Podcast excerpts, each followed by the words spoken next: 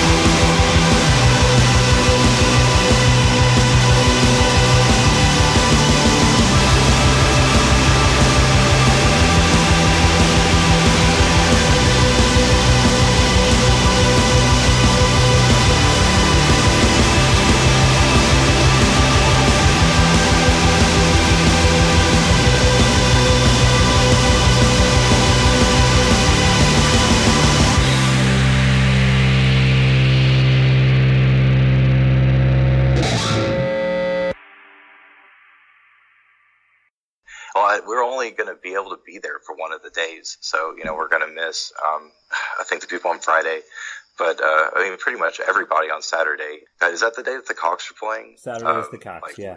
Yes, yes, and then Pig is playing on Saturday too, right? Yep. God, that's so sick, dude. Like those two. I'm just stoked that this event exists because like these bands just don't. I, I can't find them anywhere. Like when we go on tour, it's, it's these. This is like the hardest thing to access, and but they're like they're like some of the best like fans because in a way they're just like so in to you know like that like shit. And so whenever you get a chance to like go see it, you know, it's like not as, as, you know, as often an occurrence. So like, I mean, just like, you know, being part of that is like very cool for me because it's, you know, something that, you know, I've always like grown up with or, you know, like extensions of those bands, you know. So like actually playing with those bands is pretty sweet. Mm-hmm. Um, and like Meat Beat is, is on the other day too. Yeah. Like, and then, uh, and then Jason's band, Vampire Anvil. His other band, Cocksure, is awesome. we played with them. Mm-hmm. Like, Austin doesn't have like, I mean, Austin does have that kind of stuff, but not really. You know, when we go to like Chicago, or, or it's just, you know, just like the people that we know there, the bands that like, you know, people play in and stuff. It's just more along the lines of like what we would do than like your average Austin band. Right. Like, you know, there's starting to be some bands that kind of sound like us here that, you know, we have more in common with, but, you know, mostly it's a lot of like blues rock and then, you know, if, if it's shoegaze, it's like Ringo Deathstarr, and they're like not in, like our crowd. Like we've played shows with them, but like I like their band, but I mean that's not like what we do. Mm-hmm. Uh, so like that was kind of the part of the excitement too, like of Cold Waves is like to not have to, because we're always like the odd man out, and we are kind of like a Cold Waves too. Uh, you know, we're not, uh, we're probably like, you know, I mean, Jason like said the same thing. Uh, but um, you know, I think like the overall vibe is like so much the same that it like makes more sense. Uh, we're gonna go back on tour on the way to Cold Waves, uh, so we're doing that. Um, our guitarist lives in Florida, so we're kind of like chilling for the summer, sort of. We're gonna be uh, working on new material on a new record, basically. I think we're like six or seven songs into it so far. Uh, so like you know, a couple more uh, songs, and then going to record that and then I think we have uh, some show, like some local show, like lingering. Uh, so we're not going to do much, man. We're just going to kind of like chill and wait for the next tour. Uh, I'd, I'd, rather play out of town than in town anyway. Right. Uh, just like I mean, it's it's cool. Like at least with this band, like you know, it, it's just we've done that a lot, and uh, when we're older, it's just different. You know, for uh, at a certain point, I guess for for me.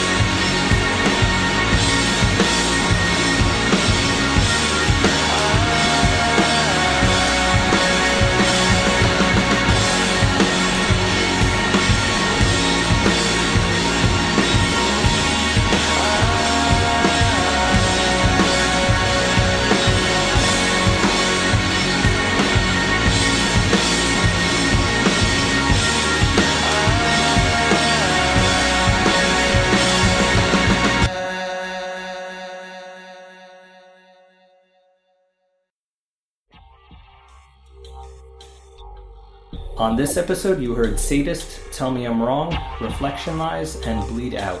Bloody Knives can be found at facebook.com slash the Bloody Knives. Our opening music is Monster Zero by Acumen Nation. Our closing music is Messiah by Splinter Group. Subscribe to the show through iTunes, Google Play, or your favorite podcast app with the links found in the show notes. Head to coldwaves.net for festival information. Join us next week as we talk to Raymond Watts from Pig. Our closing segment each week is dedicated to the inspiration for Cold Waves, fallen Chicago musician and sound man Jamie Duffy.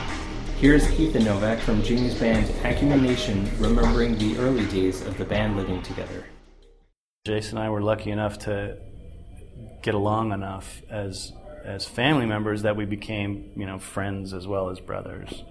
And Pez was easy as hell to live with. And then you get Jamie in the mix, and we didn't really have a fourth bedroom, so he would sleep. He had this makeshift little corner. I remember uh, Jason had a cat at this point, and he wasn't too diligent about cleaning the litter box. And there was an open closet where the litter box would be, and this is where Jamie's head would be when he slept. And I would smell it from the second I opened the door. And I used to ask him, I was like, "How can you ever get to sleep ever with just?" I mean, it was pungent. It was like massive cat piss smell even just in the room, like, God, go clean the damn litter box, Jay. And you're looking at the cat, and the cat's just like, yeah, I know. I've been saying this for years. Come on, clean it up.